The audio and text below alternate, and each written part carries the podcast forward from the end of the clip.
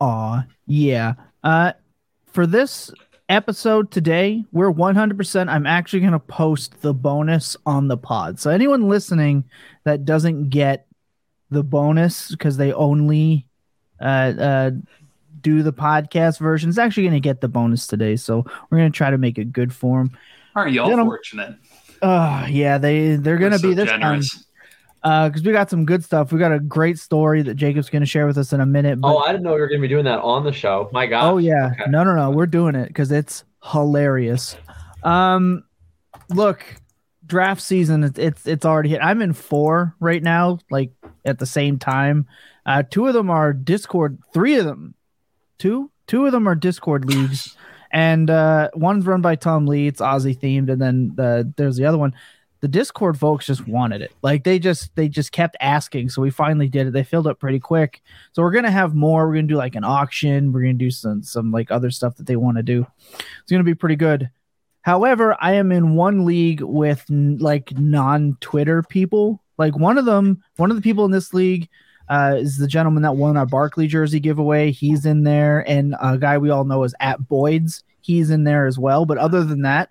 No idea. Did not expect to have a conversation today that was based around like why select a rookie pick when you can have a known like asset conversation, which I wasn't ready for. And it really made me remember that not everyone is dialed in. Like not everyone is like as grinding the Twitterverse and the Discord verses now as like we might be. So I don't know what your experience has been, Jacob. I'm sure you're just an absolutely nutso Uh, draft rooms, but being in like a, I don't want to call them as, but probably more casual than we are league, it has been eye-opening to the fact that sometimes we just have to be more aware of what their outreach is. Uh, and that was pretty eye-opening to me. Yeah, it would be lovely, honestly. Um, I mean, it, I, I think that's just a big part of every league that you're in. You kind of have to try and, I mean, it's impossible to know for sure, but you kind of have to try and get a feel for what's going to happen in your room, where the cutoffs are going to be, right? Like, yeah. I mean, that's one of the big advantages of if you know the people that you're drafting with and what their tendencies might be, you know, the teardrops might might change for you, right? Uh, if you're, it's one thing to look at A D P, but like you're going to see drafts now for sure that stray a lot more from that A D P than you'll see in August, right? I mean, the people that are are doing a lot of the drafting that is setting up the A D P is a lot of the hardcore people. Right. And also, you know, a lot of people aren't even really looking at A D P right now, or or this is their first startup, or they're just kind of getting a feel, or they're just doing what they think. Right. And so you're going to see some players where there's flop lag, right, where there's going to be players where it's like, oh, you know, this player was going really high last year.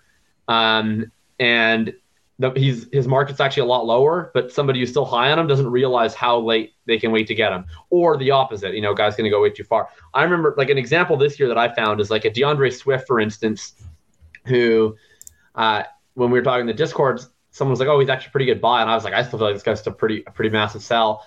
Um, and it was mostly because he went pretty highly. He went in the fourth round of both the startups that I did, where I was like, man, he hasn't really fallen all that much. And, and it seems like in like more sort of market aggregation site world, like your K T Cs and your fantasy calcs, et cetera, he's fallen a lot more. But if there's that one person who still values him, they don't know how far he's going to slide. They feel like they're getting a discount.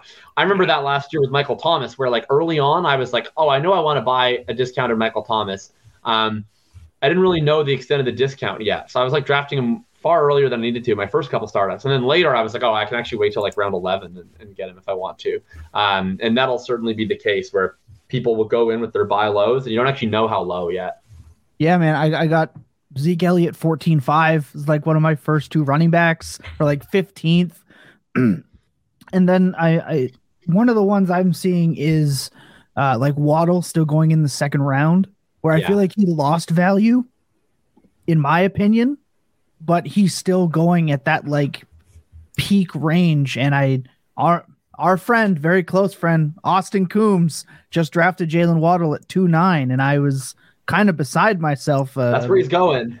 Yeah. He, I find that interesting. I mean, his, he's a guy for sure where, I mean, he played phenomenally, but I, I do feel like there was a little bit with him where he started the season really hot. Right. I think it was what was the game against the Ravens is when he went absolutely berserk. And that was like week three or something, week two or week three. It was very early yeah. in the season.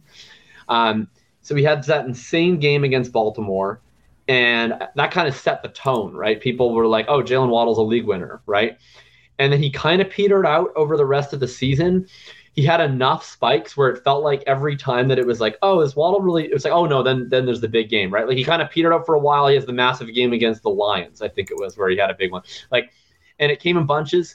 Certainly, like I was actually surprised. Like I don't – I wasn't like examining his week-to-week usage actually very closely. I, I always just felt like he was like a guy who has super high upside, right? And I was yeah. playing him in D F S a lot. But like when, when Coop came out with his uh, X F P charts, like he was one of the guys that overperformed his usage yes. the most, which is a testament to his abilities, but also potential a little bit of the danger zone in terms of where the regression might hit. I didn't quite realize he was out hitting his, his coverage to that um, extent. So I think I think Waddle's a little under, overvalued. I also just think that's the biggest thing I found in these startups that I've done so far is like you get through the quarterbacks, you get through the you get through Bijan, Jefferson Chase, and then it's like a lot of people are pretty hesitant to start taking these other running backs, so they kind of slip in. But people, then it's like you just get this big wide receiver tier. C D seems to kind of go ahead of the rest, but like the the, the picks that seem really bad to me, uh, not because the players are bad, uh, but when I look at when like round when f- the fourth round is done of the draft, the picks that I'm drawn to is being like, man, don't love that. Is like whoever took insert wide receiver four, like the like, yeah. when, like the people taking like I don't know, sometimes it's A J Brown, sometimes it's Waddle, might be Amon-Ra Saint Brown, but whoever's taking that guy in like the middle of round two feels rough to me because we're often seeing yeah. guys in, in the middle of round four that I don't think are meaningfully different. Meaningful. Well, right. that, that's always the argument when it comes to wide receivers and like drafting earlier running backs or Q Bs yeah. or tight ends is the the value you get at that position is a lot harder to directly replace because there's so much less of them. Right. I mean, wide receiver position, you can go look at the wide receiver forty and he's producing eighty percent of what your typical, you know, like that, that value of replacement is so much different because there's so many more of them. That's why you see so many three wide receiver leagues. Right. And I think I, one of the, th- I'm more comfortable right now trading away, like not drafting at round three, four, five, and just trading up to get to double tap the top Q Bs. Like we were talking about off air, I've left every draft with a combo of Kyler and Dak, uh, uh, Watson and Lamar, Mahomes and Kyler, and then trading back up again, even though it's expensive, and securing a Kyle Pitts and then extra twenty-four picks to do so, and just skipping three rounds because I feel like that three, four, and five right now are so jam-packed with you're still seeing Swift, Cup, Debo, Moore, uh, Josh Jacobs. Yeah, you lose out on like Garrett Wilson and some Olaves and some good picks, but I feel like you can make that back up, especially if you're using kickers in placement, which by the way, Sleeper has added rookies, so keep that in mind. I've tried to do the next startup I want to do. I definitely want to do one with actual rookies pre pre N F L draft. That that'll be fun. Um, I I've tried to do I try to do one of those every year at least. It's like it's like a fun gag. I wouldn't want yeah, to do yeah, ten yeah. of them, but it's fun to do one of them. And then you watch it. Just it gives you something more to root for when you're watching the draft. You know when yes. you have yeah. like already investment in some of those players. When um, I'm begging for Tamari and Terry to go in the sixth round. Yeah, yeah. exactly. That murderer. Yeah. Uh, yeah no Anyhow, um, yeah, I, I agree. I've tried to do what you just mentioned. I haven't been successful doing that. What I ended up doing instead was I ended up just trading up to the one one and the one two um, in, instead. Mm. I ended up uh, kind of doing it that way. But, yeah, what I was trying to give up was those mid-round picks. I I, I agree. I think, like, to me, there's, like, a drop-off right now around the three four turn where you're getting, mm. like, kind of the last of the true elite vet wide receivers. Like, you're usually seeing, like, Diggs, Adams kind of go in that range. Yep. Or you're seeing like London, Olave go in that range. Like I, I, I'm very comfortable taking that that group, whoever's last of that group, versus like paying the premium on, on the Waddle or the the Amon-Ra or the Higgins earlier. And then, uh, and that's when you're kind of seeing like the end of the running backs that I'm like really excited about in terms of like the younger locked in studs. After that, it's kind of your your your vets that are sketchy or your younger guys with a lot of question marks, right? Uh, and that I'm not as interested in. And, and the crazy thing, the biggest thing too, is quarterback is more bifurcated than I can ever remember. Like you are, yep. you're getting a ton of round one quarterbacks, and it trails into the early second, depending on the draft, with some combo of Dak or Kyler, or maybe Deshaun. And then it's like Tua and Lance are highly variable as to where they go. Yeah, obviously, sometimes late you, two obviously into you the build four. In the one two and the one three, which are like kind of presumed to be quarterbacks, and then it's like, like round seven. I've seen I've seen some round five Daniel Jones action. I mean, we've got in two drafts we got five nine Jared Goff. That's egregious. Like in egregious. in two in two drafts nice. we got seven ten Daniel Jones, eight five Zach Will uh Zach Wilson. Jesus Christ, Russell Wilson. Uh, it's six um. six twelve Geno. Yeah, that's the right. guy I've taken in both my my quarter my first two quarterbacks. I traded up for that pick. Thank you very much. Uh, nice. I, I have this. I have like I keep drafting. I basically drafted the same team twice, which was interesting. But, um, I, I well, I, I went in with like the exact same board and strategy, and I just kind of wanted to see how close I could get uh, in two different draft rooms with very different people. But uh, yeah, my quarterbacks in both are, are Josh Allen and Geno Smith. So shout out Geno Smith. I'm we, on only Geno filled. We love, we love Geno. Uh, but yeah, we that's do. some, that's some, that's some conversation. We're going to talk about Geno, I think, a little bit today, uh, as we go here. But uh, Jacob, you want to tell your story before we get out of here? And oh yeah, this was funny. Stuff? Um, so I was negotiating a trade in the Big Billy's Invitational uh, with someone, and and you know he'd inquire whatever he'd ask. And lo- long story short, the trade offer, I, I forget actually all the specifics, but it was something along the lines of Deontay plus what equals Marquise Brown, and I think we'd thrown in some other stuff on the side or whatever. And then we had kind of talked about it a little bit. He comes in, uh, I got a message in the Discord, um, like a, a D M, and and it's from this guy that I was negotiating with, and he says, hey, can I get your – do you have a minute? Um, can I get your thoughts on a trade I've been negotiating? And I was like, yeah, I definitely have a minute, but I, I think I gave you my last thirty. um, um, I was like, this wouldn't happen to be the same – I was like, this wouldn't happen to be the same trade. Uh, and he says, oh, you're, you're R T D B. Like my sleeper name, if you haven't been in a league with me, is R T D B. Um, of course, in Discord, my name's just Jacob Sanderson. But the hat's in both of them. Anyway, uh, anyhow, and he was like, oh, that's funny. And I was like, I was like, so you still want that advice? He was like, actually, yes. Uh, and interestingly enough, for the record, I, I said, don't take the trade. um, I was like, you, you know, I talked about, I tried to offer some, some insight into negotiating strategy. Basically, I, basically, I was like, the way you phrased asking me was you offered a like for a like, made it very clear that you clearly didn't like the player that you have, or you really wanted the player I have. I'm not sure which. Um, and that I was just going to get something extra to trade a like for like for, for no particular reason, um, to make it worth my while. And I was like, if I were you, I just like would try to do the same thing to someone else, but not do a like for like, so they don't clue into that. And he said, no, that's fine. I, I just like your player more, so I'll pay for it. And I was like, all right, it's fine. but, yeah. but but yeah, it was uh, it was it was a hilarious uh, little note. Yeah. It's one of those things where like um, as our Discord is growing, which it is, shout out to all of you. Uh, you know, we're gonna get an influx of new people that don't maybe don't know, right? And we got people coming into orphan teams that may not know us or know the surroundings, uh, et cetera. And it just, it was a hilarious little thing that, you know, it communities growing and being a little bit unaware also leads into some like really hilarious things in fantasy. Like I, we had one gentleman, I did not know that he followed our work. Mm. Uh, and I was like, hey, I'm trying to trade up. He's like, no, I'm taking two quarterbacks here. And I was like, what do you mean? He's like, I've been listening to you talk about this for five weeks now. Like, Lord. I know what you're trying. I was like, son of a bitch. I didn't realize because he has a different handle in Sleeper in our Discord that he had been paying attention to uh, everything. So it's pretty cool, pretty exciting. And um, I just think that. So if he accidentally asked you advice on a trade you were trying to pull, and you did the gentlemanly thing and yeah, told him outright what not to and, do. And, and then he took Good it. Man. So this is my advice to you guys. If you are ever in negotiation, try the strategy of don't take this offer. That's a new strategy, and it worked. It is, it's now this is the first I've ever tried it, and it's one hundred percent success rate. So this, uh, this is the, the new meta in fantasy trading is not, please take this offer. It's here's three paragraphs as to why you should not accept this trade proposal, and then you'll one hundred percent get your deal done. Yeah, I, I love it, man. All right. I, I'm still oh. waiting for someone from the Discord to log in and think I'm bald, because that's my picture on there. Yeah, it's it's so phenomenal, man. I love it. All right, let's get this thing fired up.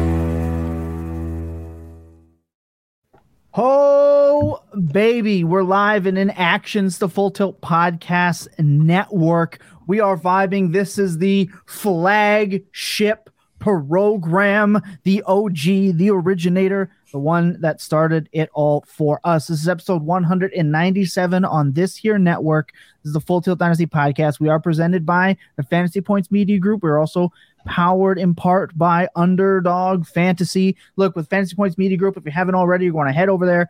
thirty percent off for the twenty twenty-three subscriptions. Fantasy Points data is coming to the open public this year. As far as I'm aware, nothing has changed. You're going to want to get in on that. All that, if you were following all the chart porn and the expected uh, points for and adjust, all that, one quick stop shop. You get tons of bonuses. However, with Fantasy Points for their early bird special good until the Super Bowl. Uh, it cuts off. So thirty percent off. That's absolutely huge. You're going to want to go and do that. Uh, I, of course, your host of the most time in his hands. I am Tom Sip of F F. Joining me again is Jacob Sanderson. And joining us, as always, is one of the smartest human beings on the face of the planet. Uh, knows so much, he can't help himself from dominating his fantasy leagues. That is at uh, Big Billy F F. We have a wild time. Look, and we I know, try to lose them. We, I know. We have coaches being hired. San Francisco's getting three, uh, two third-round picks so they can draft the next T D P or Trey Sermon, whatever their heart's desires. We're not here to talk about that kind of stuff. There are six hundred seventy-two thousand four hundred twenty-one podcasts with that's going to touch on all that news today. We have a lighthearted show today, gentlemen. Uh, it, is, it has been a lot. Um, from insane injuries on national television, almost had it happen again last night. Tom Brady throwing sixty-six passes as a senior citizen uh, and coming up short. He threw sixty-six passes yesterday? sixty-six passes, yeah. My God. I, I mean, admittedly, I kind of stopped paying attention to that game in about that's the middle fine. Of the third quarter. But yeah, sixty-six. Is that's insane. Holy shit. He, he put up a Lemieux. Yeah, it was, un, it was unbelievable. Uh, it's been a heavy season, right? And we've talked a lot of uh, data. The shows have gone through growth from the Walkabout, which will be back uh, around the Super Bowl.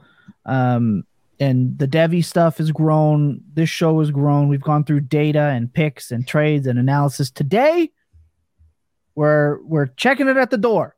Okay, we're going to go through some uh, lighthearted stuff. We have players that we said there was no way they were going to miss. Well, they missed. We're going to find some pleasantly surprised value returns that we weren't expecting. Diamonds in the rough that stayed in the rough. And uh, obviously mistakes that we're definitely just going to go ahead and make again next year. We're going to cover that all today. I can't wait. It's been phenomenal. Uh, I just want to remind everyone that I'm coming to you as the Fantasy Land champion. Uh, once again, dominated Jacob Sanderson. Want to keep letting everyone know that I do win sometimes. So there we go. Also, shout out Jamie and Chandler. Uh, I thought Jacob was the smartest man on the planet. He's one of them, uh, but uh, B- Billy gets the call on this intro. Uh, he sits on a throne with his massive brain. Uh, what a uncomfortable. Yeah.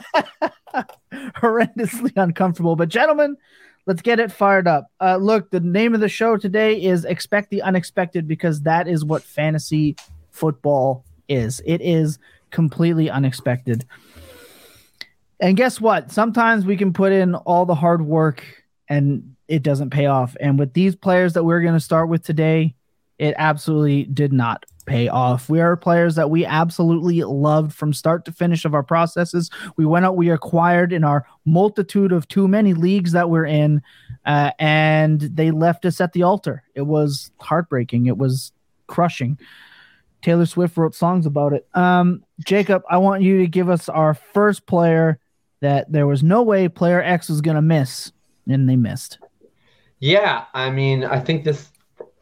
In my opinion, this is like the guy that probably would most define this category for the entire N F L season, fantasy or otherwise. But yeah, uh, Ru- Russ Wilson. I mean, and the the effects were cascading in the sense that, like, not only was I expecting a significantly better season of Russ, but you know I was expecting him to lift up an offense um, featuring guys like Jerry Jeudy, Javonte Williams, Cortland Sutton. Uh, you know, one of their tight ends, whoever that would end up being. It was a, yeah, that that was a massive blow. Where what's crazy is, like, coming into the season, I remember we did an episode in the summer, and I, I forget like why or, or what the lead up was, but I remember like giving like a really strong um, defense of Jerry Jeudy, and so much of that take was like, it's assumed that Russ is going to be awesome. And, you know, like, is there enough in Judy's profile to give us an idea of what the upside was? And then looking back on the season, it's like Jeudy is really, I think, an illustration of just how bad Russ was, in the sense that like he kind of did everything that we would have actually hoped. Like he kind of did hit his upside, and it didn't fucking matter because Russ sucked. So it's, it's, it's wild um, how you almost get like a double shift of, uh, yep. of where he was expected to lift everybody up. Didn't do that. Actually lifts everybody down. Uh, And Jamie's kind of hitting to what I wanted to get to, which is, what do you think if Russ or Sean Payton goes to Denver? I don't think that Sean Payton will go to Denver, uh, but, but that would be cool. Uh, I, I guess my point would be is that I think that regardless of who goes to Denver, I'm still going to be really interested in in Russ next year. Like, I, I think that this season definitely, I mean, it obviously changes how I view him, in the sense that, you know, it, his, his range of outcomes gets massively lower. But I would still view him as a guy where the, the sample that we have is so long and, and so strong that I, I do think it's still considerably more likely that he maybe not gets back to his peak form, but that he is once again a really strong, above average quarterback in the league at least, and a very viable fantasy starter, than that we get anything close to this version of Russ uh, Wilson again. But it'll be interesting. I, I mean, that's going to be, I think, one of the most fascinating aspects of the offseason is uh, – how much Russ can get back to form. I think it's a stark reminder that you can't just copy and paste production. Uh, and that's, I feel like, something we have to remind ourselves every year when free agency and trades roll around, is you cannot just copy and paste. Right. And, and Jeudy was good. I mean, as much as Russ tried to make him not good, uh, he was still very good. But now I think one of the biggest differences is going to be how cheap Russ is going to be. Uh, he's going to be in that six, seven range. So depending on how, Uh, at least as of now, we were talking about uh, drafts um, in the bonus, but depending on uh, what that is, that's a big one, man. That really makes me yeah. sad. Billy? Yeah, this one this one hurts quite a bit, because this was my guy going into the uh, going into the season. Uh, Elijah Moore, I I loved him. I I wanted the world for him, and I expected the world from him. I mean, Elijah Moore was a guy who kind of came on late uh, towards the back half of his rookie year. And, you know, this offseason, kind of everything felt like it was going to work. It felt like we it was very easy for us to go, yeah, Garrett Wilson is going to open up that offense. Zach Wilson, there's no way he's as bad as he looked like he was and was the number two overall pick. Like, there's going to be more space for Elijah Moore. They're going to have to dedicate more to the run, the yeah. running game. And somehow Elijah Moore just plummeted. And it's not really that much that he plummeted in terms of like a, like a snap percentage. His snap percentage went up. His percentage of games played went up. And everything about his, like, the phase of the game he was used in, his average depth of target was the exact same. And just his efficiency went down. His P F F grade was atrocious. Like, in almost all phases of the game, Elijah Moore just looked rough. And, I mean, you could see that just looking at the score. He was the fourth or the fourth player on that team in receiving yards, a team that threw for four thousand yards. Like, it's in all phases, it just felt like Elijah Moore fell flat on his face. And that really hurts. Um, I still think there's a lot of good there for Elijah Moore. I think there's a good chance that the Jets currently are the betting favorite to land Lamar if he leaves Baltimore. Like, there, there's so much there to look forward to yeah. for the for the Jets that I think they're still good for Elijah Moore. But God, did this season hurt. Also, uh, real quick, just want to throw this in. Do y'all realize Breece Hall still led the Jets in rushing this year? I believe that. Yeah, that sounds right. I, I just found that out when I looked at, out. pulled all these stats. Um, Tom, like, can we just can we take like two to three minutes away from the show sheet to get a quick take? I mean, so the Ravens lose uh, shockingly. I, I, it's so weird. I mean, they were such a, a big upset, but al- almost certainly should have won the game um, objectively. Uh, yeah. In terms of just like how, how it played out, probably lose about thirteen E P A on one play. Uh, But what is your take on the state of Baltimore Ravens Nation Do you want Lamar back? Do you think he will be back? What what do they need to do if they bring Lamar back or or don't, regardless? Because that's certainly not the only issue with the team. Uh, first off, I want to do what no Baltimore Raven fan is really doing and give credit to Tyler Huntley.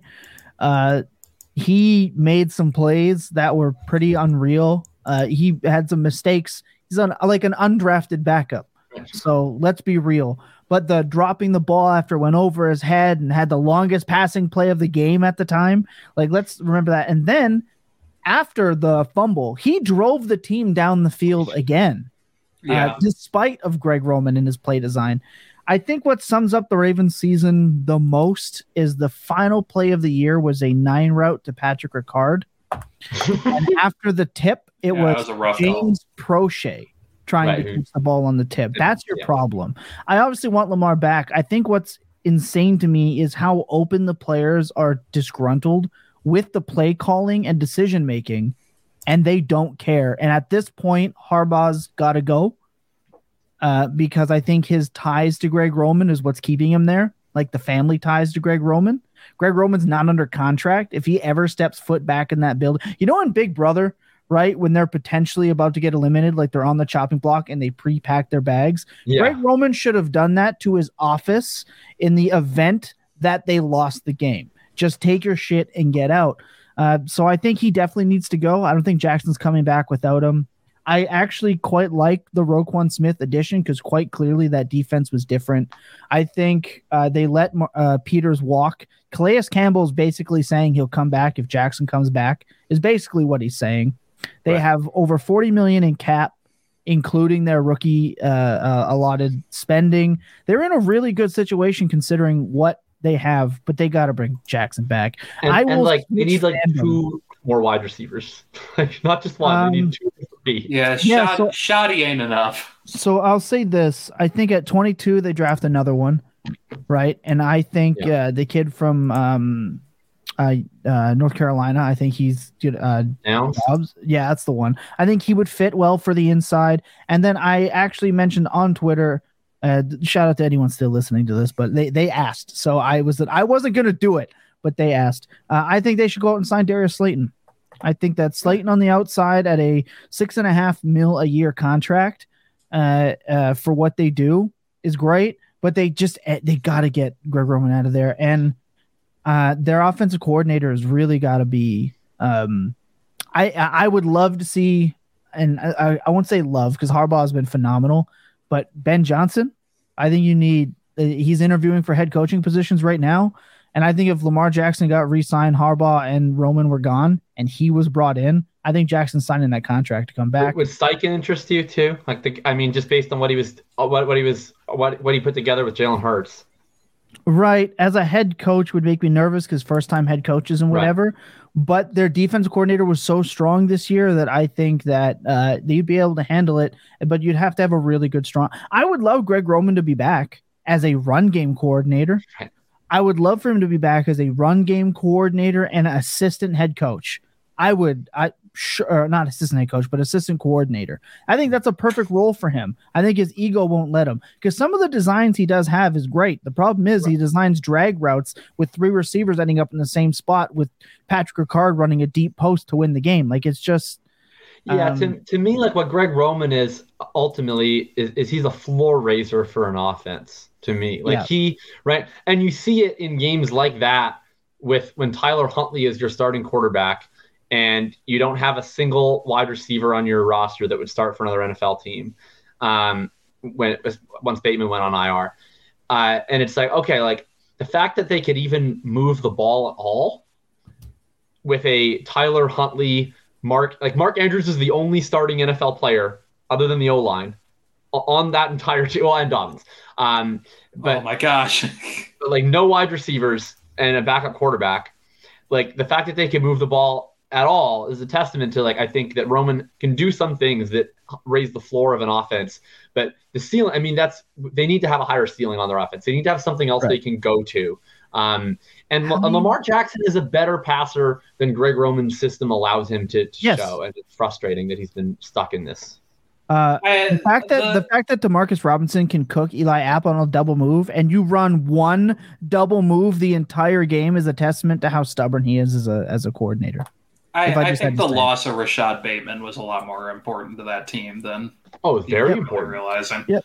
It's very important, but they need more even if Bateman comes back. And I, I mean, I'm not even one hundred percent sure what Bateman is yet at this point. I, right. I know he's definitely an N F L player. I, I don't know if he's like to be the lead wide receiver on a team that has a functioning offense yet. I, I'm not going to rule that out. It's possible. At the very least, he's probably a good two. Um, but they still need like a lot more guys. And I mean, I'll honestly, that- you can't you can't be in a position as a serious team where a second-year player who we don't even know what they are yet goes down, and your wide receiver room completely craters. Like, Bateman is not yeah. good enough to have that massive of an effect on an offense, right? Like, it's right. not like Tyreek Hill goes out. It's like, well, we can't plan for how to not have Tyreek Hill. You have to be able to have contingency plans around Rashad Bateman. I agree. I think you're absolutely right.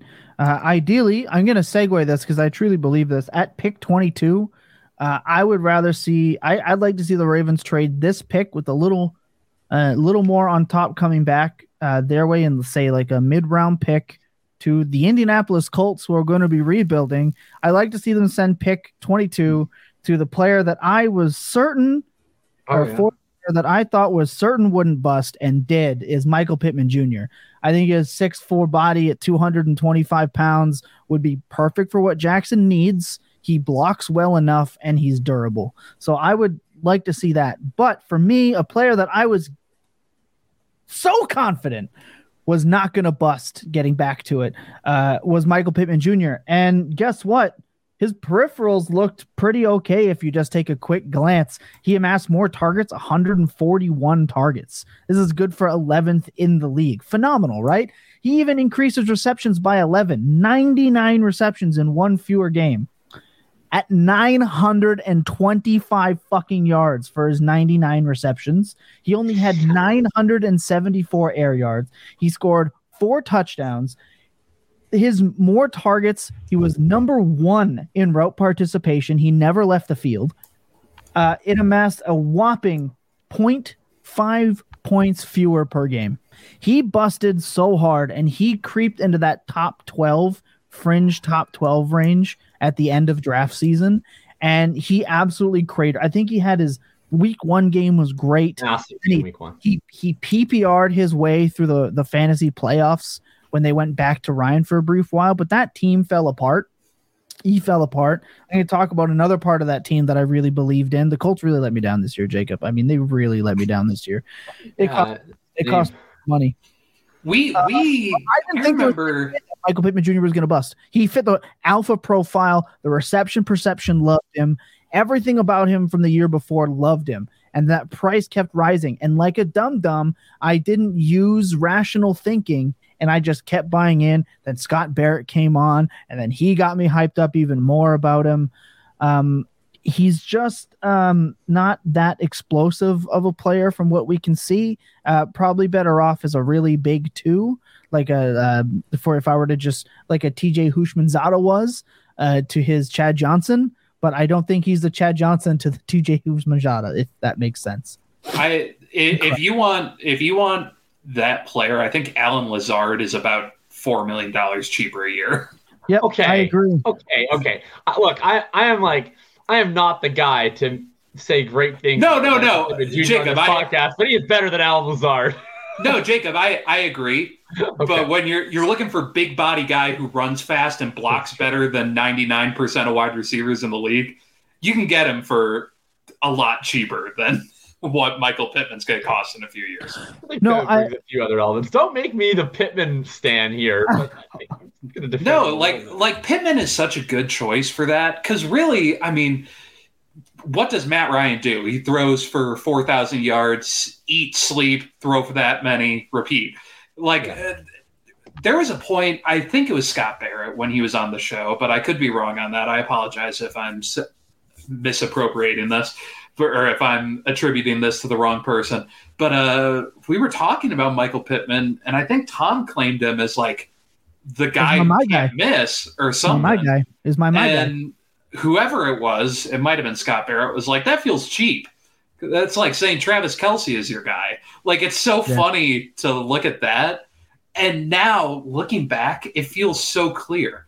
Like, we knew Ryan wasn't – like, we yep. wanted to go and be like, Ryan's going to throw for four thousand, whatever. But with like – I think it's it feels so that, that turned quick. I, I remember that first – like, li- literally the first Colts – and Pittman had a great game in, in that first week. But I remember, like, by about the second quarter of week one, just having watched Matt Ryan for the first twenty minutes of the season, I was like, oh. This season's not going to go as according to plan. Right. I was like, this guy is washed. I think it was like, oh, he was kind of good in Atlanta before that team fell apart, and no way he's going to be worse than Carson Wentz. Yeah, and I was then, pretty optimistic about Matt Ryan. And right, that, that and I think immediately. Definitely talked myself into Michael Pittman Junior, but that's it. That Those are the three players that we thought no way could miss with a little bit of bonus Ravens content. And I know I'm going to get complaints. Someone's going to leave a comment on Spotify or post oh, in the yeah. Discord. Oh, no, you guys yeah, talked about Jacob's the Ravens fault. Again. No, they asked. And you know what? I was pretty whoa, proud whoa, of myself whoa. for Jacob not asked. bringing it up. I was pretty proud of myself for not bringing it up. But also, can I just say, the fucking – I hope the Bengals get absolutely dog-walked, and I'll tell you why. Because now, you know what? They Their players did not talk any shit until a miraculous ninety-eight-yard fumble return for touchdown. Mike Hilton comes out on the first play, and he starts taunting because he got attacked. You didn't say shit until you were ahead, and you still almost choked the game, choked the game away. Yeah, and then and the comments the block on the in the back, they would have lost. Yeah, it's it's they had no answer, okay? You had no answer. All right, you're you're you're fake prophets. All right, you guys, you guys were bad. All I did twenty-five years invoke the name Lamar Jackson. You guys were bad. You guys were bad for like twenty years, and I, I, I think that, and this this part we've now we've now jumped the shark. But I I I'm, I don't know. I like hearing people talk about the teams that they that they root for on on shows. I, I enjoy it. I know I, I know I'm being I know I'm being a little bit. We're going to obviously talk more about it in the off season specifically. We're going to do a little more free agency talk, but I had to get that out. Uh, the okay. Bills are frauds. The Bills are frauds. So are the Bengals. You just don't see Let's it. Go to right, the we're going to we're going to move on here. Good Lord. Um, hey, hey, you asked for it. You got it. I didn't. Well, too bad. You're stuck with it. Uh, we're going to take a quick break. When we come back, we're going to get into our pleasantly surprised value return. A little bit of positivity. Um, for here, uh, but fuck Greg Roman. Here we go.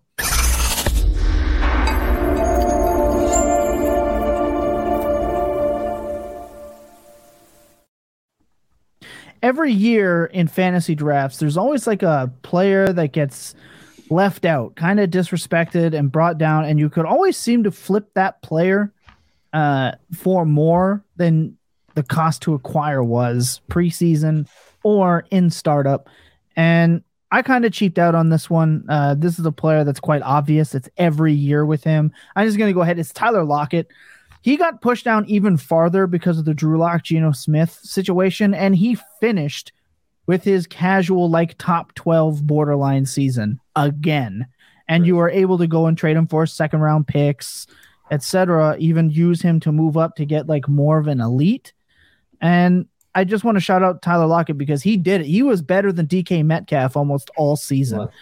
It was a real testament to how good he is, and he will continue to be uh, a value even this year because he is every year.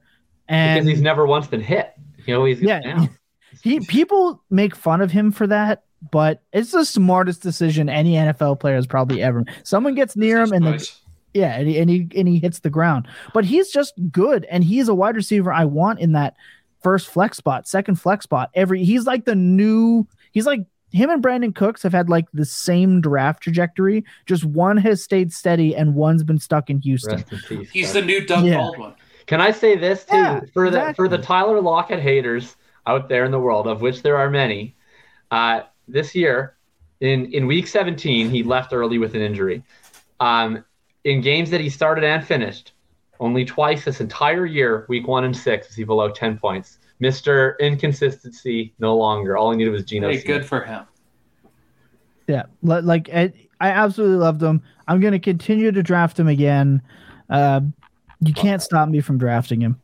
Uh, Chandler, I refuse to acknowledge your Bengals oh, comments. We I have breaking news, by the way. Oh, no. um, this is actually shocking to me. Ben Johnson informed interested teams he will be staying as the offensive coordinator in Detroit. Oh, oh. Well, there you go. Give you know what? Good for Detroit. He has fast. Good he for has, Amon-Ra Saint Brown. That is it, good it, news for Amon-Ra Saint Brown. That is good news for Amon-Ra Saint Brown. Look, if I was not a Packers fan, I would be a big Lions fan right now. I, I'm so excited for them. It's so true. Billy, who is your player that you seemingly got really good value return uh, this year? Speaking of Lions wide receivers, um, th- this one is so fun because – a few weeks ago, we did a, a rookie redraft, yep. and J- Jacob came out, and I completely agree with this take. The, this is not going after Jacob's take at all. Uh, he said there is no reason he should have drafted Jameson Williams because his value has just sat there while other guys rose. And now, I mean, we were talking about Jameson Williams. He was a potential one oh three, one oh four pick, and now he's the back of the first. I went on Keep Trade Cut today because originally I was going to take Jacob's guy, and Jacob complained about it, and I agreed with him. It's more his guy. It's correctly, he should be the one talking about it. Jameson Williams is currently going just behind Devontae Adams in wide receiver ranking as the wide receiver eighteen. He have one career catch. It's incredible. One career catch. Now, I right now, I'm getting I just I can't believe that. Like, Jameson Williams didn't yeah. play his first year, and still he's young. He's not even twenty-two, so it's completely fine. But, like, didn't play his first year, tore his A C L, is finally going to start playing legitimate game, game time next year. Had one seriously really good year, lost out to the other top two wide receivers at Ohio State. I was the Jameson Williams guy on this podcast yep. last year, so this is crazy for me to say. What the hell is going on? It's, like, it's, I, it's pretty I, amazing. I can't I, I, believe it, because I can run down this list right now.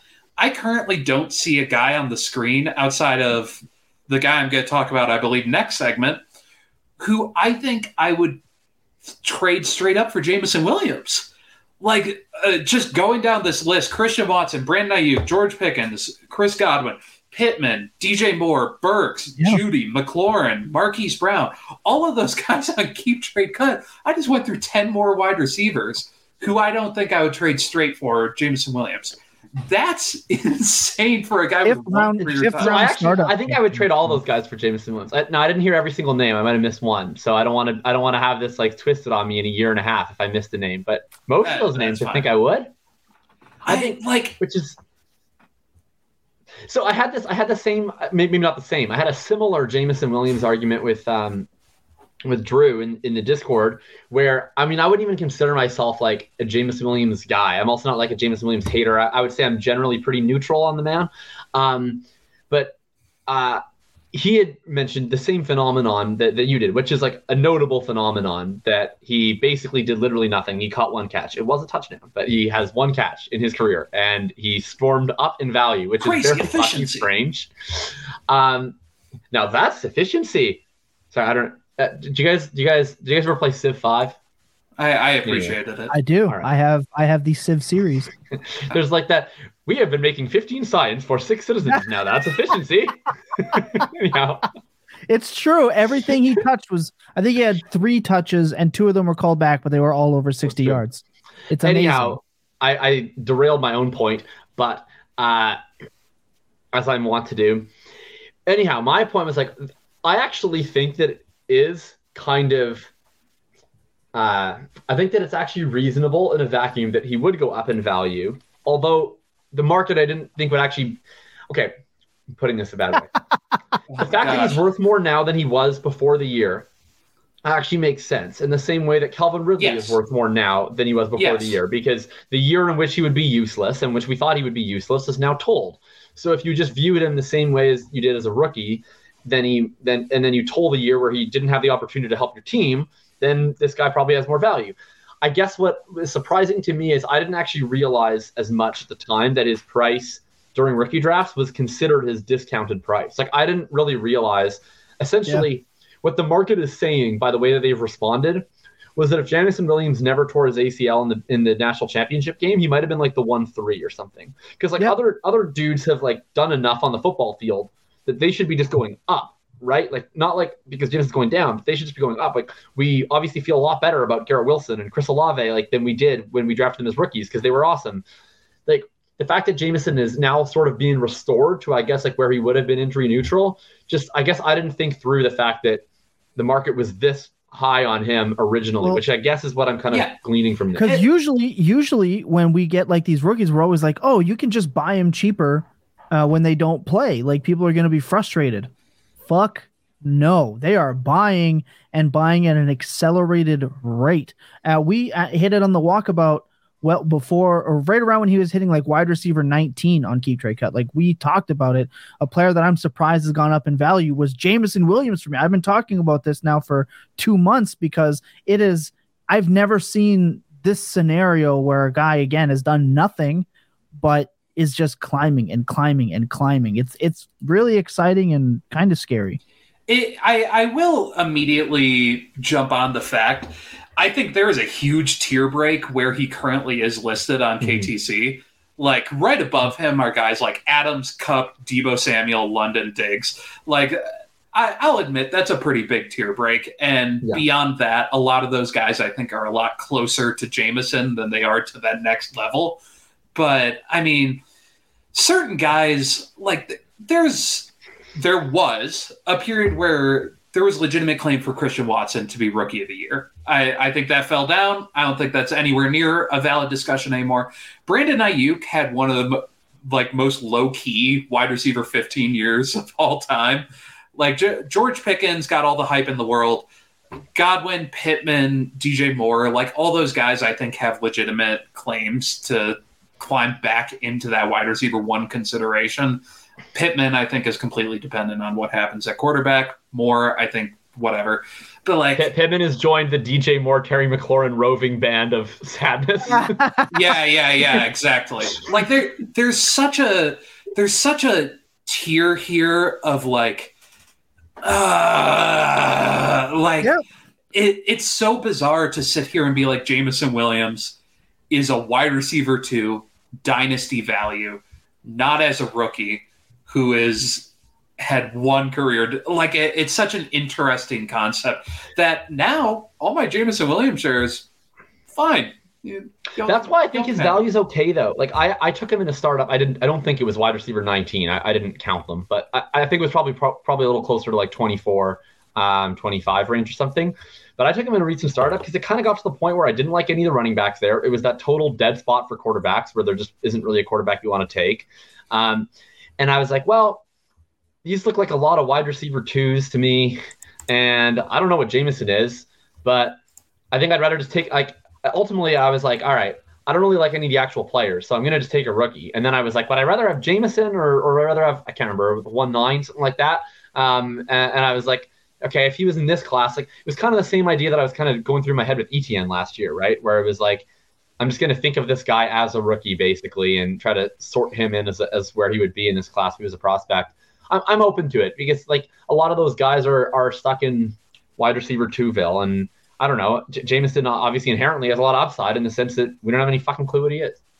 I think it's funny that for once, like a, such a depressed group of people that are fantasy football players on a regular basis are finally thinking with rose-colored glasses with Jameson Williams. I th- I just I love that it took a Lions player because remember Swift and the helmet scouting and whatever. Now we're looking at the Lions through these rose-colored, all things are good when we're really just a really sad, depressed bunch of human beings nine times out of ten that want to tear down everything. We're finally using our powers for good and propping up some potential. Jacob, uh, your player that uh, you're happy with your return.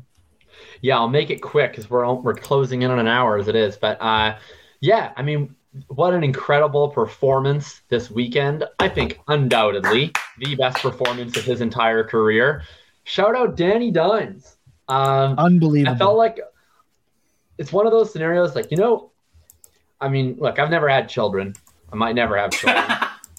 But I imagine that some parents out there must have a feeling where they're like, ah, my little Timmy is, you know, pretty good at kicking that ball. And then like one day they take him out to a soccer game and Timmy like does a little dribble action. I think that's what they do with the ball in soccer. And he scores like two goals. And then they're like, oh, my God, like. I mean, I thought it was like cute and Timmy would run around outside and whatever. And I, I was rooting for him, but I didn't know he was this good. And that was kind of how I felt watching Danny Dimes, uh, like towards the latter half of the year. I mean, yeah, man, unbelievable. The, I think, least reported stories, by the way, of any team is how wide receiver is like potentially, uh, in my opinion, it's the second most important position in the N F L. Some people would say it may be third or fourth, but it's it's probably yeah. at least in the top four in terms of that edge corner, um, or that edge and tackle coming in after the uh, after the quarterback. The fact that they just put together like a competent wide receiver group with three guys who were completely off the scrap heap is absolutely unreal. It's a testament to the their player evaluation. It's a testament to the players, and it's also a testament to their coaches, and it's also a testament to Danny Dimes. The fact that he was just out there forcing defenses to play eleven on eleven, using his mobility, and then being able to distribute the ball to Richie James and Isaiah Hodgins and Darius Slayton. And they kind of, I think they benefited from this offense where there wasn't any sole guy. Early in the season, they were stagnant because it was like clearly the Saquon Barkley show, and every touch was going to Saquon Barkley. And then somewhere in the middle of the season, they started to gain a little bit of confidence in these young wide receivers, and they were like, all right, we're not going to be predictable anymore because there is no go-to guy. We're just going to distribute the ball. We're going to play off of Daniel Jones, uh, his ability in the run game, and we're going to throw to the open guy. And it was incredible to watch. I mean, the Vikings are not an N F L defense. They are atrocious. But still, Daniel Jones was clutch as hell. Uh, I think the season's probably going to end this weekend, but I'm going to have fun watching him in Philly regardless. He's going to get his ass paid, that's for sure. Um, yeah. And, uh, yeah, legitimate starting quarterback. Kind of crazy to think we're watching a fifth year and probably a sixth year soon out of Daniel Jones, a quarterback that after two years, I feel like in the N F L, everybody's been wondering if he's going to – he's been on a year-to-year basis, and we're, he's going to keep going. It's so funny because you can go look at his stats right now. So many of his, like, efficiency metrics, all that, the exact same. Like, depth of target, yards mm-hmm. per attempt, so much of that is the exact same. He just is better with the ball. Like, like he's no longer trying to force the ball into these positions. He's a lot more apt to just tuck it and run. And the thing that excites me is so much of that, that's the type of stuff that stays there when they draft a wide receiver or when they yep. sign a free agent. Like yep. this is the stuff you want to see your quarterback do when they no longer have these guys. Did like that despite Kenny Golladay. Yeah, this this is something legitimately I I am very excited for Daniel Jones because yep. I think he has now has that potential to kind of parlay this into when they actually bring wide receivers on. I said this in the chat earlier, because I think it's just so funny. Uh, Daniel Jones passing E P A the last four years, twenty nineteen, negative thirty-two point seven. twenty twenty, negative twenty-six point five. twenty twenty-one, negative twenty-nine point eight. twenty twenty-two, nineteen point nine. He almost yeah. took his passing E P A by fifty points in a year. That's and you mentioned insane. The passing. Here's the other biggest difference, and to me it's intertwined because to me that's what's opened up so much of their offense. Yeah. Look at the first three years, forty-five for two seventy-nine and two, sixty-five for four twenty-three and one, sixty-two for two ninety-eight and two on the ground. This year, one twenty for seven oh eight and seven.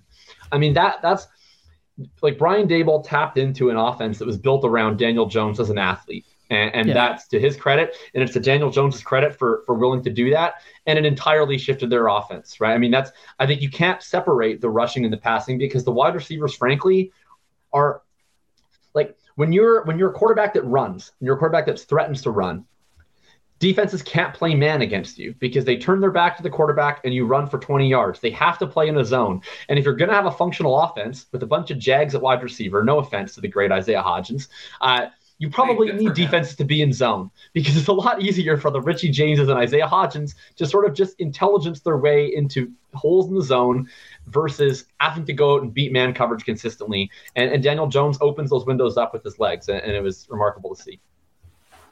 Yeah, absolutely phenomenal. We love Daniel Jones on this program. He was a late round target last year, and uh, he ain't going to be so late, but he's still a target this year. We're going to take a quick second. We come back. We're moving on. Diamonds in the rough that stayed in the rough. Sit tight.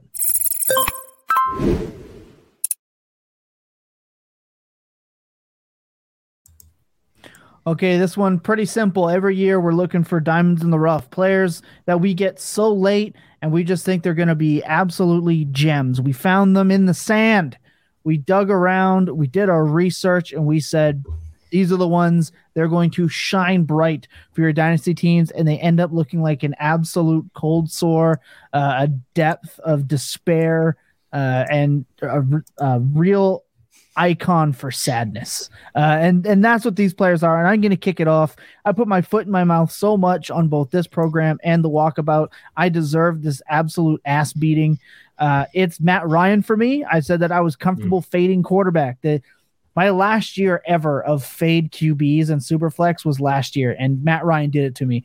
He was on a staggering seventy percent of my dynasty rosters Uh, in startups that I did last year, and he is on none of those fucking teams now.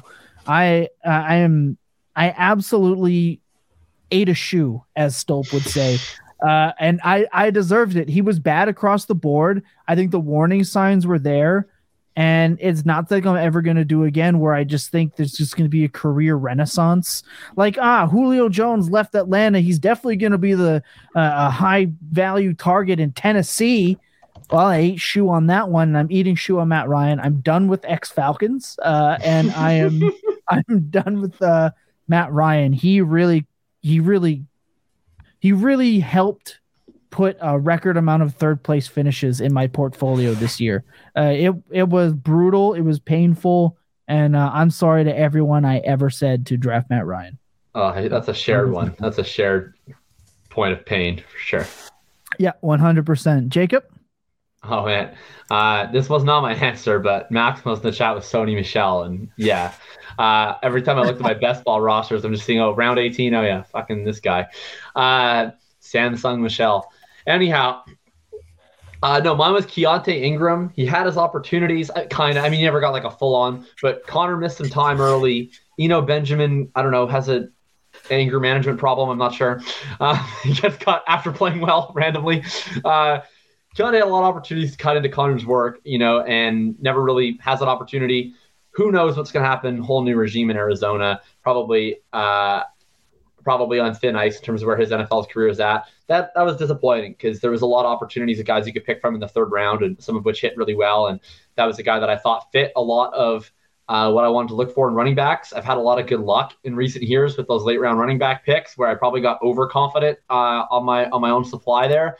And uh, it was disappointing to see Keontae not really take advantage of uh, of the opportunities. Hope he still has a good career, but certainly remains very much in the rough. Yeah, and he's he's there forever. He will stay buried. Billy? Yeah, I, I took this a different way. Um, when I originally heard this, I thought it was a sleeper who I thought showed enough, but still kind of remained a sleeper at their current position. So because of that, I went and took Jahan Dotson. I think Jahan Dotson started the season really hot. He looked very exciting. We spent all offseason crapping on him. Then draft season came around. He was a first-round pick. Then all of us were kind of like, all right, hold on. He he still was a first-round pick. Like, he was our least favorite of the first-rounder, but he is still a first-rounder. Like, let's let's go easy. Let's try and mediate a little bit.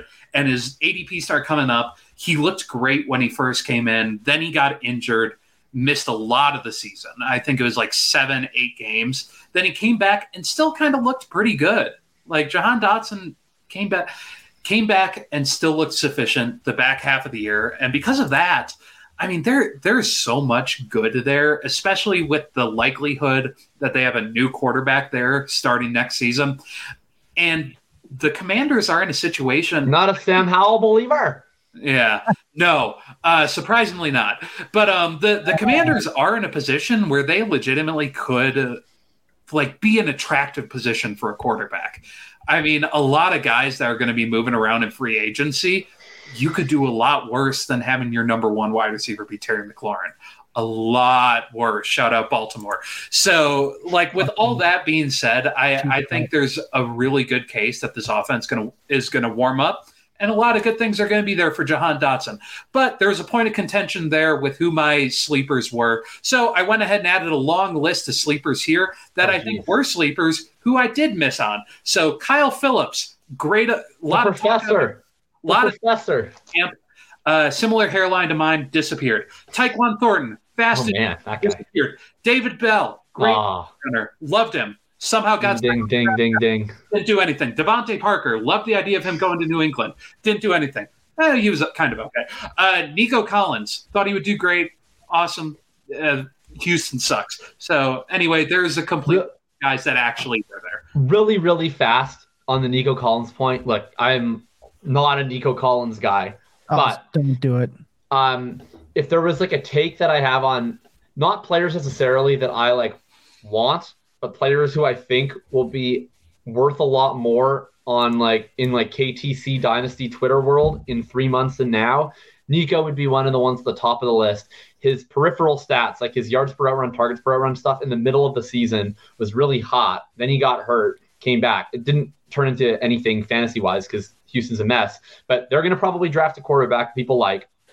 Brandon Cooks is probably very likely going to be traded. And I think we're going to get a whole off-season cycle of Nico Collins is going to be the wide receiver one for Bryce Young or whatever else. And yeah. I just see that in the future. So all I'm saying is if you could get Nico for absolutely nothing now, just thrown into a deal, and then I won't That's be standing move. him at this later point, but I do think you can get some profit on him before he ever plays another football game. Yeah, he'll go from being worth three fab to being worth eight fab, and that's what really matters in fantasy football. Uh, we hey, got that's one like more. a third of a Tajay Sharp. We got one more before we get out of here. Sit tight. Uh, this has been phenomenal.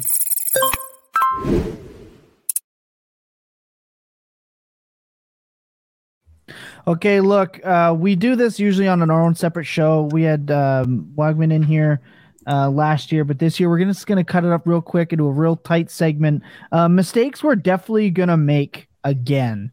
Uh, this is Let It Go, but we're not letting it go. Uh, so if you watched last year, you're familiar with the Let It Go segment uh, show. We're doing it just here. Uh, look, every year we're like, we're we're definitely not going to repeat. We're going to grow our process. And yet there's always players that seem to weasel their way back onto our rosters in draft season because how could you possibly pass him up? I'm going to start this off because this player has crippled me in Dynasty for like three years now, just breaking my heart continuously. And I'm still going to probably acquire shares this year. I'm going to make the mistake of believing. This year I believed in Baker Mayfield. This last year in twenty twenty-three, I'm going to remember the good three games he had with Sam Darnold at the end of the year in the fantasy playoffs when Sam Darnold and D J Moore won you fantasy championships, uh, if you were still managed to be in them anyway. And mine's D J Moore, man. I'm going to make this mistake again. He was again good. He set new touchdown uh, heights with absolute quarterback turmoil. Walker, Baker, then Darnold comes back from being injured, looks like an absolute stud. Multiple coaches, Ben McAdoo, saving things over there. We don't know what's going to happen. We don't know if they're going to go and get a quarterback. Derek Carr rumors are going to be for every team. I would love Derek Carr for D J Moore. Would absolutely love it. And I'm going to fall for it again, and I'm probably going to be left at the altar again.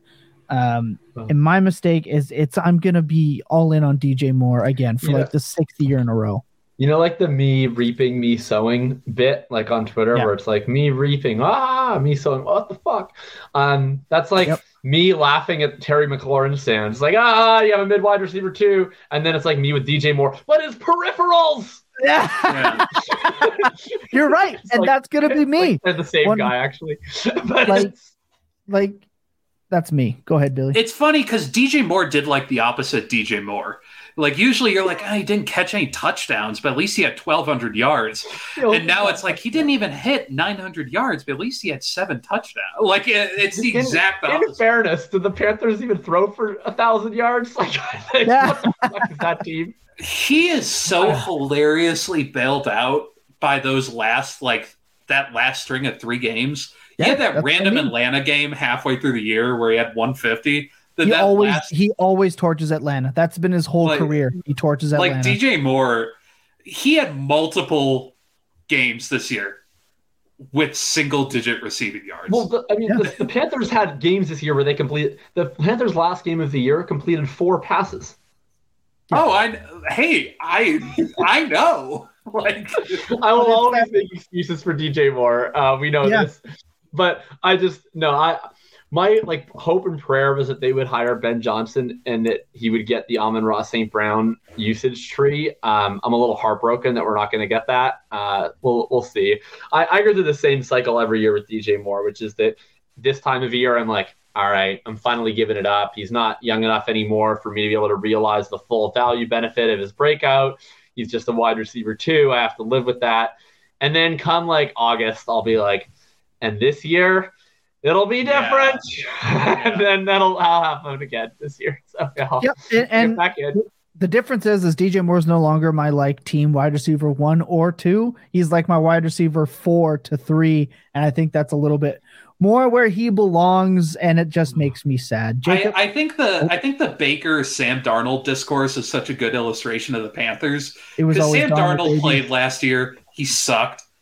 Baker came in, and we're like, well, he can't be as bad as Sam Darnold. He sucked. Then he Sam Darnold worse. Came back, and we all went, well, he can't be as bad as Baker. Like it, it just keeps going. The saddest portion of the D J Moore like experience this year was when Sam Darnold, when they named him the starter again, and I was like, yes, here comes yeah. Darnold to save D J Moore. And then I like thought back to the offseason, I'm like, whoever they signed, they're not going to be worse than Sam Darnold. And it's like, me by week eight, bring back Sam, bring back Sam. So One funny. of the first things I did was head the Discord. You guys had better hope Sam Darnold doesn't go off for the next couple of weeks, so I'm going to be relentless, and now I'm going to be relentless. Oh, phenomenal. Jacob? Uh, yeah, I will continue every year to fall in love with some new uh, targets per route run yak translator that inevitably either sucks or gets hurt or both. Uh, of course, we had Laviska Shenault two years ago. We had Kadarius Toney this past year, who I could have just made this Kadarius Toney because I one hundred percent still believe in him. Uh, and I haven't quite settled on who that's going to be the next year. Um, I'm... I'm flirting with still being in on Sky Moore. I just haven't quite determined um, ex- exactly to what extent I'm willing to stake my reputation to that, but definitely considering it. Uh, and and I will continue to, to, to hold a candle in my heart uh, for guys who earn a lot of targets in a very small sample of routes, uh, and then inevitably things prevent them from ever actually getting to realize whatever potential they may or may not actually have. But uh, that's that's just going to be. I think I posted this in the Bulletproof uh, channel where I was like, whatever value I provide to you with my analysis, um, part of the payment that your rosters will have to undergo to seek that is you'll just have to have thirty percent rostership to Kadarius Toney that you don't want. And you'll just have to accept yeah. that because that's just going to be what comes with the territory of anything else that I provide you is being overexposed to him. I have to admit, I was fully prepared for the veteran wide receiver. Like, uh, I'm never gonna let go of Michael Thomas, or I'll I'll yeah. draft DeAndre. Oh, we're, buddy, buddy, we are in on Michael Thomas. Hey, DeAndre Hopkins was great. That I was drafting fucking round eleven. We were getting value out of that. I'm just saying, like that's that's what I was expecting. Uh, Billy, uh, well, I w- if, yeah, I would do that, but that went well. I, Lockett, Thomas, or, Thomas for a couple of games. Hopkins and Lockett. Hopkins and Lockett were great.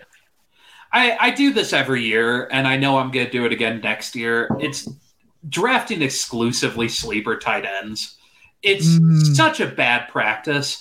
Everyone, I, I want I Jeez, want us bro. to play this. Jeez. I want us to play this clip back when draft season's coming around. Don't listen to me and my tight end takes. They're not good. Like Dulcich though. Dulcich, yeah. great. Dulcich, great. Dulcich. Do you not have any? Do you not have any Okonkwo? uh, no, I don't have any Okonkwo. But um, most rostered tight end. I got so lucky. I didn't even know anything about. I, I don't I have any Okonkwo because I have all Dulcich. That's the problem. Oh, I see, I see. But I mean, like, what is a top eight tight end that isn't a top five tight end? Like six to eight, they don't matter. They don't matter, and that's okay. But like Freiermuth, Dulcich. Njoku, we can keep going. Evan Ingram, In- Ingram paid off really nicely. That's but, a hit. Uh, Isaiah Likely, like I, I will pick. I'll pick a new one next year. I don't know who it's going to be yet, but um, yeah, you will. It's it's so much more worth it to take your exciting tight end early on and just just pay up early. The value you get over other tight ends is so worth it. Just enjoy yep. it. Don't listen to me saying why draft. Why draft Mark Andrews in the second when you can have can I don't know. Let me pull down and pull a random name. Al- Albert Bre- O in the twelfth. Brevin Jordan in the fifteenth. Like it, it's that not one worth hit, it. Man. That was tough. That it's not. Hit. The it's not worth it. Don't listen. Brevin Jordan, buddy. Don't you, encourage him, Jacob. Harrison Bryant. That's another good one. Harrison. Harrison Bryant. Bryant. That's a blast from the past. Uh, uh, Bryson Ch- Hopkins Hawk- was another one. Oh, Bryson Hopkins. Yeah, love that guy. Uh, Evan, I mean, the the best thing about the tight end position was that Evan Ingram had like one game and went from everybody being like, oh, yeah, this guy sucks, to like, he's a top five tight end. like literally, Evan, literally in a three hour period. It's so yeah, funny. Evan Ingram was legitimately just good this year. Like, he's got to well, resign. If he resigns, we're all in, like, baby. I mean, look, oh, yeah. I'm, I'm I'm a big Evan Ingram guy, but objectively, he was like pretty uninspiring. And then he had that one insane game, and then he finished really hot. Um, Which was awesome, but look, was, like, as someone like who was as someone who's riding the Evan Ingram train all year, seventy-three for seven sixty-six is pretty nice. Uh, Michael Mayer can be a top five tight end. We're going to see what draft capital. We're obviously going to talk about him in the rookie process. Yeah, uh, we're going to talk guys like Mechie in the free agent process and stuff like that. So Jamie, we're just short on time right now. We will answer that. Shout out to you guys for hanging out with us. And you think it's pain? I uh, consider Mechie a rookie, man. Kyle. Start playing uh, or buying Kyle Pitts on a yearly basis. I am in startups right now, uh, Stavio. So how about that? Guys, final thoughts before we get out of here. Jacob, I know you got to bounce. Uh, good luck. Have fun. Enjoy your off season. And uh, yeah.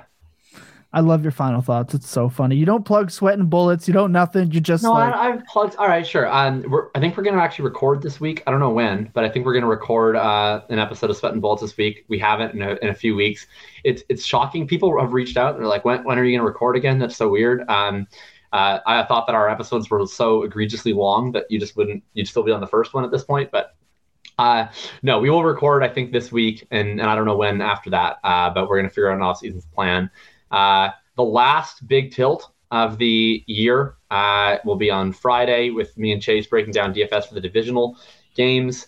And um, yeah, that's the main stuff. I'll I'll have one uh, kind of season wrap-up article and, and player profiler probably within the next couple of weeks, but I have to sit down and write that. one hundred percent. Billy, final thoughts? Yeah, this is probably the best place for me to get this out on because I feel like I'm going to reach the most amount of people that I'm currently in leagues with. I apologize if I don't respond to your messages the next, like, three months. I'm going to have a long time. So I appreciate y'all. I promise I'm seeing stuff. I same goes for Twitter and the Discord. I'm not going to be as active the next coming months, and I apologize for that, but I promise I, I am seeing everything. So if you do send me a trade offer, it, it might take a day or two for me to get to, but I appreciate it and I will get to it. Sorry. Um, my final thoughts are always the same, right? But uh, I'm I'm going to change them a little bit this time. I'm going to be a little bit of variety.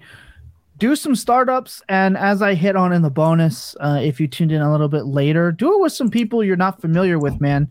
Uh, a branch out. We hit it a little bit on last week's show where I said that I had my most successful year, and a part of that was I expanded my player base, and you should too. Try some new league formulas. Try some stuff that you didn't think you were going to be in. Try an auction if you've never done it. Do third round reversal if it if it's not something that's like your your stationary. Do things in your leagues that are just a little bit different and enjoy it and try it out. I, I think this is going to be beneficial to a lot of people. It'll help you have a lot of fun. And most importantly, please don't take yourself too seriously. Uh, re- remember that we're drafting at this point of the year because we're degenerates and none of us know shit. In a couple of months, every team that we draft right now can look like absolute dog water. So stay fluid, stay liquid, be prepared, be active, have fun. Remember that there's other people on the other end of your screens. Check in on your loved ones, even if you're not sure if they need it or not. Remember that clear eyes and full hearts can never lose you. Your best days, goddamn, they're always spent tilting. Good night, everybody. Truly enjoyed this one. Phenomenal. one ninety-seven in the books.